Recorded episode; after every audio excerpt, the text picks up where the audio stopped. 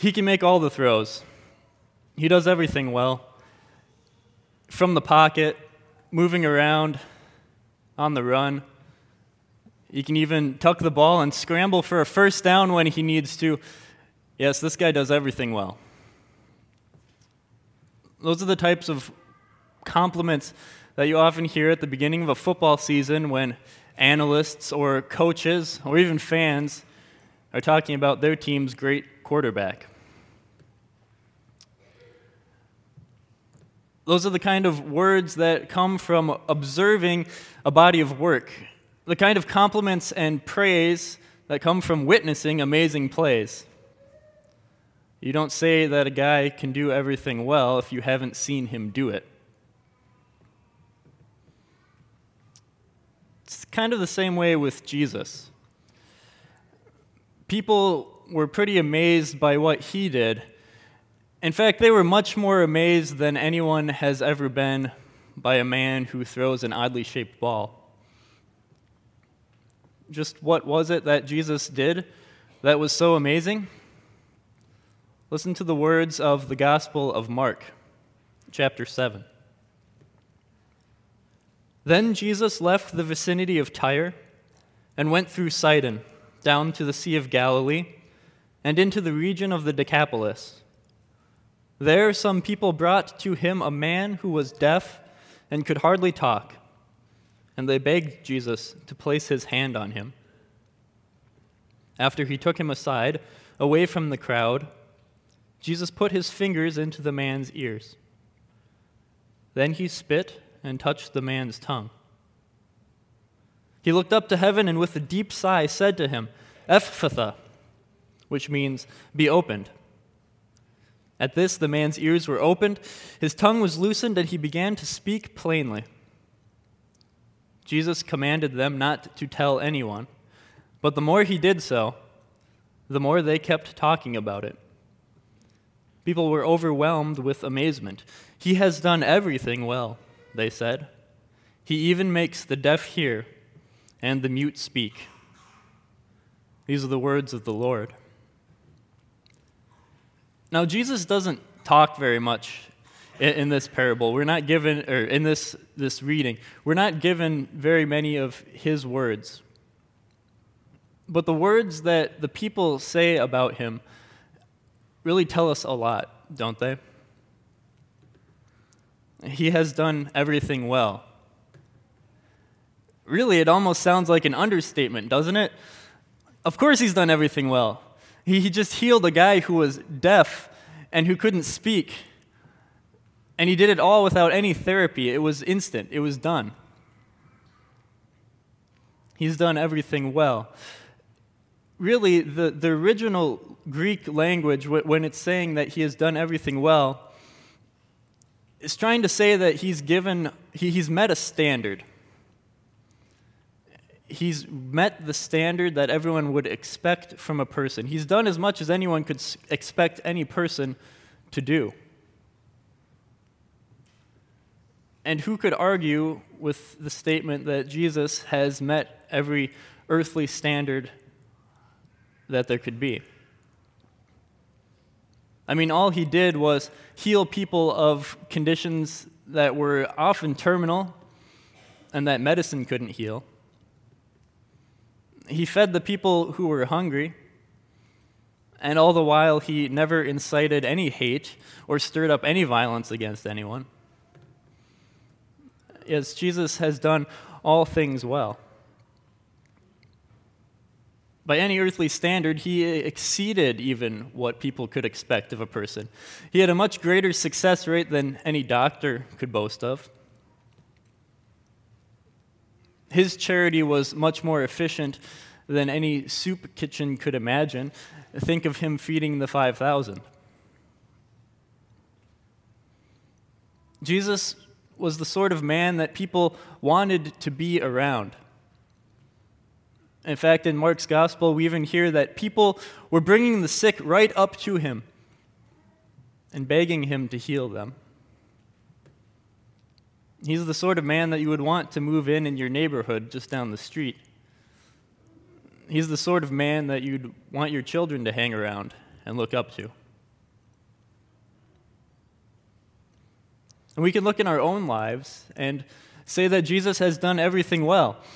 Look around you as you sit here in the pews at this beautiful church building. Not only does it protect us from the elements like the rain we have outside today, but it also has modern conveniences like projector screens and air conditioning and sound systems. It even looks pretty nice. And go beyond that, we have pews filled with families of children, parents, and grandparents. Go home, and the blessings continue to be apparent. Houses, cars, trucks, appliances, electronics, our favorite device to play with or to spend our time with. Yes, here at Holy Word and, and in our lives, we can see many ways that Jesus has done everything well. Jesus has surely done well in blessing us, hasn't he? And if you're skeptical about that, skeptical that Jesus is really the one who is behind all these good things, the one who is giving us all good things, listen to what the scriptures have to say about that. The Son, that is Jesus, is the radiance of God's glory and the exact representation of his being, sustaining all things by his powerful word. After he had provided purification for sins, he sat down at the right hand of the majesty in heaven. Those words are from the first chapter of the book of Hebrews. Do you hear what it says? Jesus is the exact being of God. He sustains all things with his word. He reigns in majesty at the right hand of God want more convincing, keep reading that chapter and see that Jesus was present and active in creation. See that Jesus is, in fact, greater than angels, he is greater than Moses. Yes, God, indeed, Jesus, is the one who gives us all good things. And we are filled with amazement at these blessings and good things that Jesus gives us just like those people were amazed by the great miracles they saw. But wait for a moment and think about the small church in Africa that has no beautiful building to meet in, maybe only a tent. And what about the mission startup church that only opens its doors for a year or two before the whole operation has to shut down? What about our declining attendance numbers and the decrease in offering, offerings that often goes with it? What about the small maintenance issues that pop up and annoy? Is God, is Jesus not actually doing all things well? What about the families that are broken? Those who have lost loved ones to death, those who are experiencing illness or some sort of family strife or, or troubles at work. Is God not doing everything well in their lives? What about when I go home and not every convenience that I want is there because I can't afford it? I can't afford to have every luxury and still live that generous life of stewardship. Why can other Christians live a certain way and have certain blessings, but I can't have those? What about the days when the routine of life beats me down and I just don't see the purpose? I'm tired and I don't see any good things in my life. Is Jesus not actually doing all things well?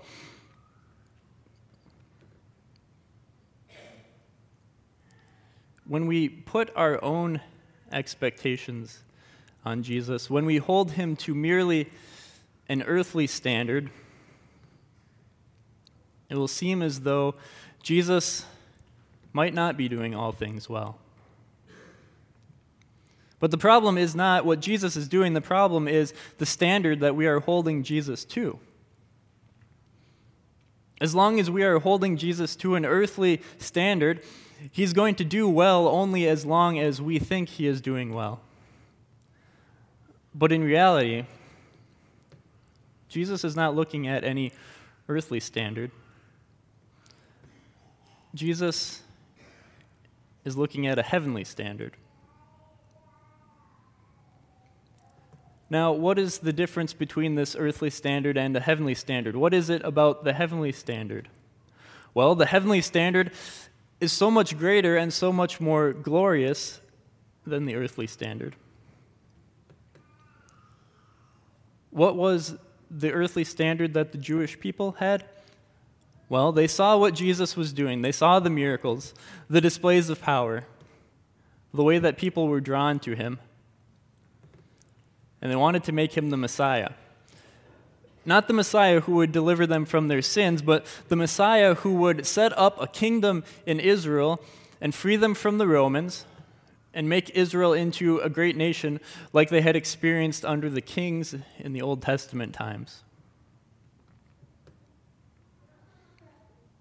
So, when things like Jesus going to the cross happened, the people were disappointed because the cross was not a part of their earthly standard, it was not a part of their expectation. How could Jesus be the Messiah if he was going to be dead? It's the same way when we try to impose our visions on Jesus. We're going to be disappointed when he doesn't do the things that we want because he's focused on making it to the cross. He's focused not on creating a small slice of heaven here on this earth for his Christians, but he's focused on earning salvation in heaven for all people by dying on the cross and rising again from the dead. Christ's journey to the cross gets in the way of our earthly standard because it doesn't bring us heaven on earth, it brings us heaven in heaven. Even Jesus' disciples had a hard time hearing Jesus talk about going to the cross. Peter even told Jesus, Never, Lord, this shall never happen to you. And I'm sure you know the words that Jesus spoke in response to him Get behind me, Satan. You are a stumbling block to me. You do not have in mind the concerns of God but the concerns of men. Human concerns, human standards. That's what we try to impose on Jesus. But those standards are too small. The heavenly standard is the gold standard. It's real. It can't be shaken. But our earthly standards, they're based on nothing. And they can be shaken, they can be changed, they can be shift, shifted, and most of all, they can crumble and fail. And the truth about Jesus wanting to measure his actions by that heavenly standard is so apparent when we read the Gospel of Mark, when we hear the words that Jesus commanded them not to tell anyone. But the more he did so, they kept talking about it. What, what now? He told them not to tell anyone about the great things that he was doing. Didn't he want everyone to know what a great man he was? Didn't he want everyone to hear about the miracles he was doing so even more people would come to him and be healed? Well, the reason he told them not to tell anyone is because he knew that they were holding him to this earthly standard. He knew that their focus was misguided. Jesus wasn't interested in gaining a following, he wasn't interested in becoming the next celebrity doctor. He wasn't interested in eradicating deafness and the inability to speak from the land of Israel. He was focused on making it to the cross at the appointed time so that he could die for your sins and my sins and the sins of the world. And give us something better than the healing of our physical ailments, but to give us healing from our sin sick souls. Jesus wasn't interested in establishing a rule in Israel or a great empire like Rome or even some sort of truly global government. He was focused on the one goal of that heavenly standard, and that was earning salvation. Now, why then did Jesus do miracles? If he wasn't interested in just displaying power or, or gathering a following, why did he do miracles? Well, he did miracles in order to live up to that heavenly standard. He did miracles to show and to establish the fact that he was the Messiah, the promised Savior, the one who would deliver from sins. How did he do that? Well, first of all, by doing miracles, Jesus displayed the power of God. He showed that he was true God and not just a man. Because no man can heal conditions like deafness just by words and a touch. And Jesus showed the compassion of a Savior who came to a world full of sinners who were hostile enemies to him, and yet he desired to save them. He showed a perfect, com- perfect compassion that lived up to the obedience required by the laws of God. And all of this was also in fulfillment of Old Testament prophecies about the Messiah. We heard it in the Old Testament lesson. The words of Isaiah Then will the eyes of the blind be opened, and the ears of the deaf unstopped. Then will the lame leap like a deer, and the mute tongue shout for joy. Those were the words of the prophet Isaiah, who prophesied about the coming Messiah. And Jesus himself once spoke the words of the prophet Isaiah in a synagogue in Nazareth. And when he had finished reading those words, he concluded by saying, Today, this scripture is fulfilled in your hearing. Jesus was making sure that he fulfilled all the requirements of the Messiah. And he was making sure that everyone around him could see that he was fulfilling the requirements of being the Messiah. And all of this, the display of power, the compassion, the fulfillment, culminates in the approval of the Father. And that's important because that means that Jesus is the sufficient sacrifice for our sins. God approved of his sacrifice, and that means that our sins are really taken away. Because Jesus is that unblemished lamb whose sins can pay, who, whose, whose blood can pay for sins once for all time. Jesus, as a sacrifice, does not need to be sacrificed again and again like the animals that the Jews in the Old Testament brought. No, Jesus is the perfect Son of God and Son of Man. The Messiah is the sacrifice that washes away sins for all time. That's the heavenly standard. That's Jesus doing all things well. And whether it seems to us, to our eyes, our ears, our senses, whether Jesus is doing things well in our life or not, we can be assured that He does that one thing most importantly well. We can be assured by the comforting words of Romans 8:28, those familiar scripture words. And we know that in all things God works for the good of those who love him, who have been called according to his purpose. That good that Jesus that good that God's talking about there is what Jesus has done for us.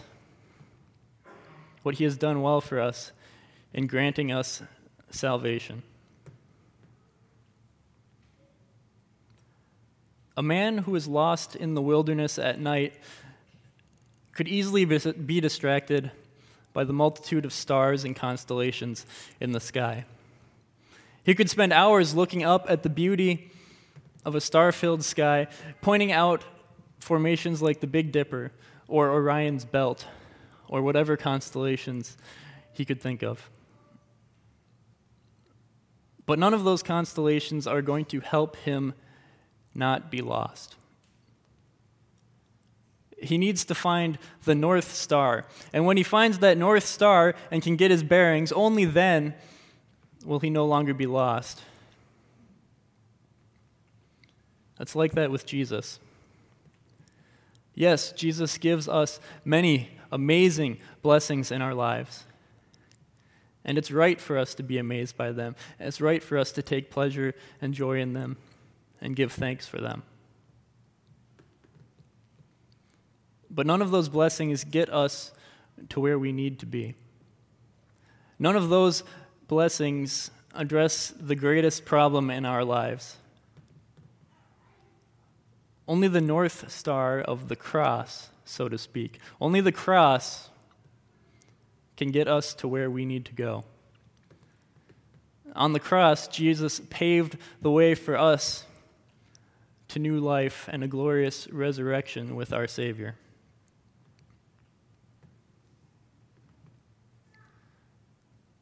So, yes, Jesus has done all things well. He's given us something better than just a cure from our everyday ailments. He's given us a cure from the ailment of sin. Jesus has truly done all things well. Amen.